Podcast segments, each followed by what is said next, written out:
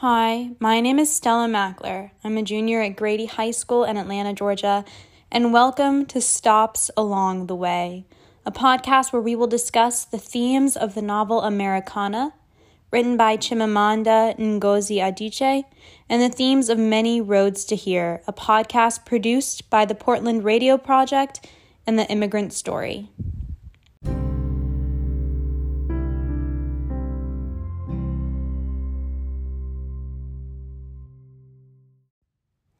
I thought it would be a really interesting way to begin this article by reading an excerpt from Americanah, the novel that I read, um, just to sort of give you guys a view into what the book is like. This is actually from the main character's blog. So we're sort of getting a peek into the main character's mind, and I'm just going to go ahead and read it.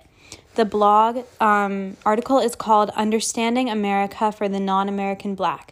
American tribalism. In America, tribalism is alive and well. There are four kinds class, ideology, region, and race. First, class. Pretty easy rich folk and poor folk. Second, ideology liberals and conservatives. They don't merely disagree on political issues, each side believes the other is evil. Intermarriage is discouraged, and on the rare occasion that it happens, is considered remarkable. Third region, the North and the South. The two sides fought a civil war, and tough stains from that war remain. The North looks down on the South, while the South resents the North. Finally, race. There's a ladder of racial hierarchy in America. White is always on top, specifically white Anglo Saxon Protestant, otherwise known as a WASP. And the American black is always on the bottom. And what's in the middle depends on the time and the place. Or if that marvelous rhyme goes, if you're white, you're all right. If you're brown, stick around. If you're black, get back. Americans assume that everyone will get their tribalism, but it takes a while to figure it all out. So in undergrad, we had a visiting speaker, and a classmate whispers to another, Oh my god, he looks so Jewish, with a shudder, an actual shudder. Like Jewish was a bad thing. I didn't get it. As far as I could see, the man was white. Not much different from the classmate herself. Jewish to me was something vague, something biblical. But I learned quickly. You see, in American's ladder of races, Jewish is white, but also some rungs below white. A bit confusing because I knew this straw haired, freckled girl who said she was Jewish. How can Americans tell who is Jewish? How did the classmate know this guy was Jewish? I read somewhere how American colleagues used to ask applicants for their mother's surnames to make sure they weren't Jewish because they didn't they wouldn't admit Jewish people. So maybe that's how to tell. From people's names, the longer you're here, the more you'll get, start to get it.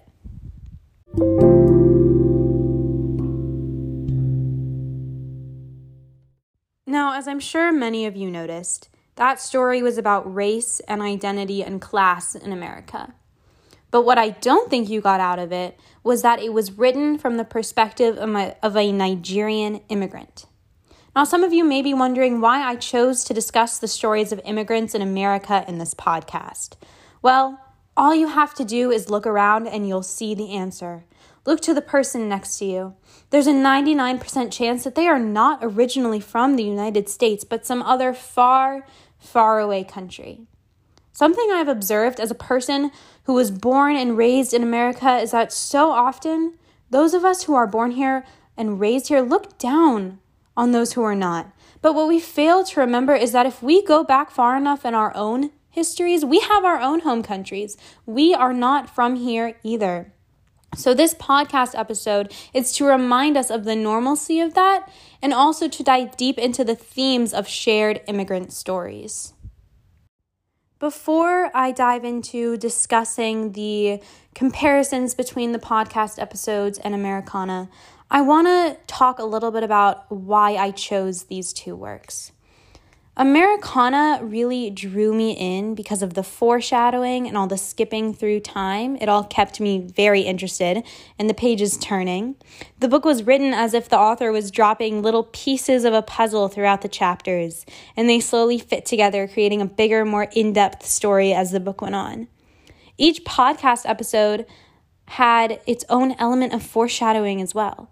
In the introduction, the listener has already learned where the subject of the episode is is in the world and where they've ended up. Then the episode takes you back through the story of how they got there. On a more personal level, maybe something that you guys could relate to if you listened to this podcast or read Americanah, I was incredibly drawn in by the human stories.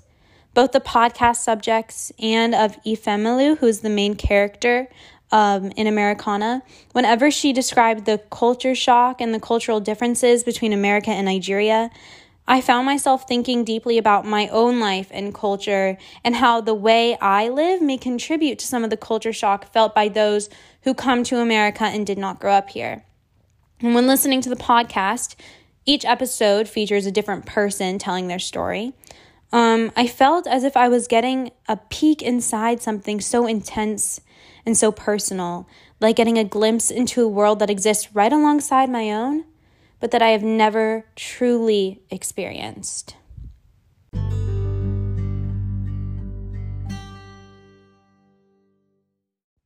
Let's get into the fun part the rhetorical analysis of both works.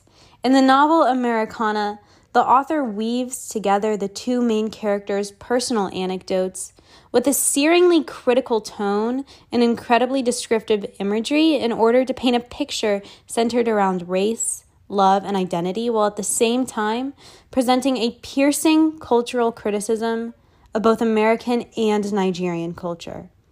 Americanah begins with an anecdote as Ifemelu takes us back to her childhood in Lagos, Nigeria. The reader is introduced to her family, but more importantly, her family's values. She describes her mother's many different experiences at church, writing, her mother told them of a vision she just had a blazing appearance near the gas cooker of an angel holding a book trimmed with red thread, telling her to leave Revival Saint because the pastor was a wizard who attended nightly demonic meetings under the sea. It is important to recognize the straightforwardness of the story and read between the lines to hear Ifem's disbelieving tone. Although she does not specifically criticize her mother or her ideas, the story sets the tone for the remainder of the novel as Ifemelu grows up and begins to feel more confident in her criticism and unhappiness with life at home. For example, she starts that blog that we began the episode with. Each element of this little story that I just told the anecdote, the critical tone, the descriptive imagery of her mother all play a part throughout the novel in painting the picture of race, love, and identity caught between Nigeria and America.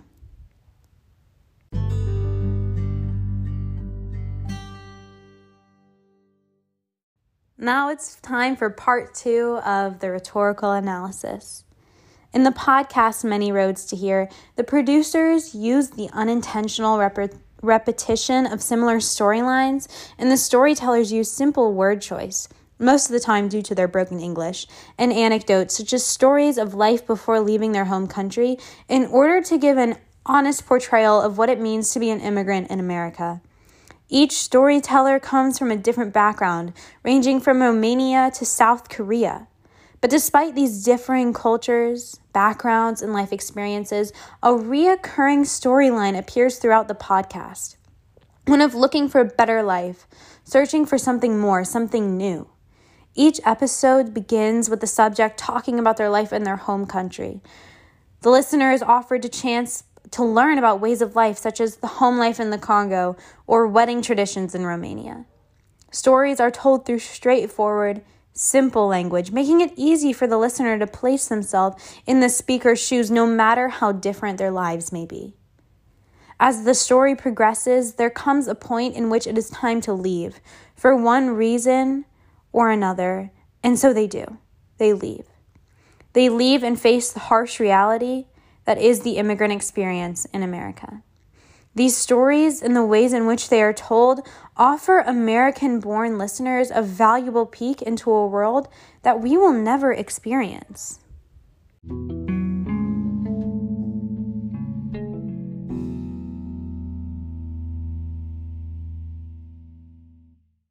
Now for the synthesis the meat of this podcast, the comparison.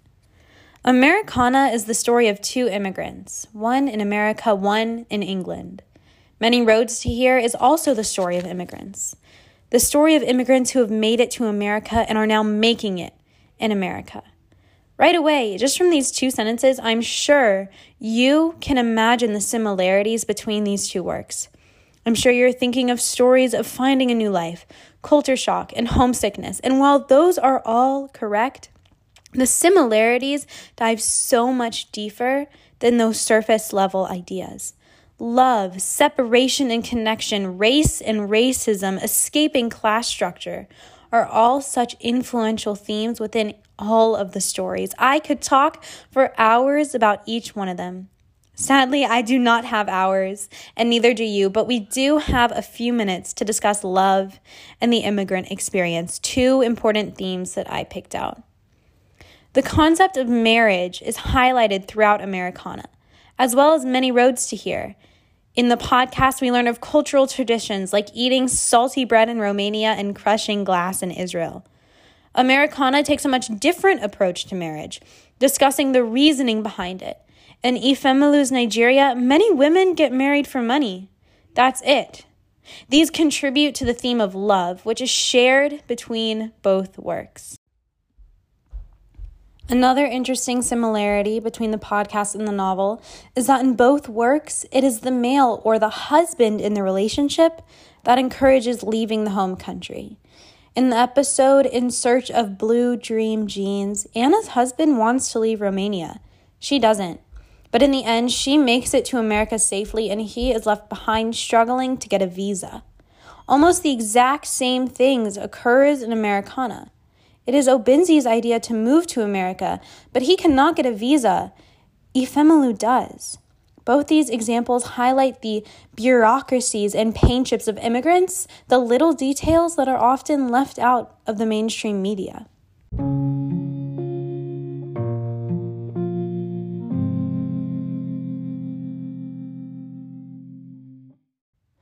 Through the theme of love and relationships and the little details of the immigrant experience that we do not talk about, in class or in the news or just in the media in general.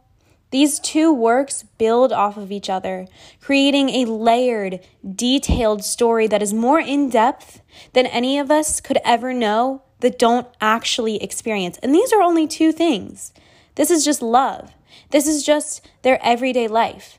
Think about how much deeper we could go if we had time to discuss the separation and, and connection theme, all the different cultural traditions, the escaping class structure. We could get so much detailed, so much more in depth. Well, lucky for you, we have a next episode coming up sometime soon where we are going to discuss escaping the class structure and race and racism in America faced by immigrants. Again, I'm Stella Mackler, a junior at Grady High School, and thank you for listening to Stops Along the Way.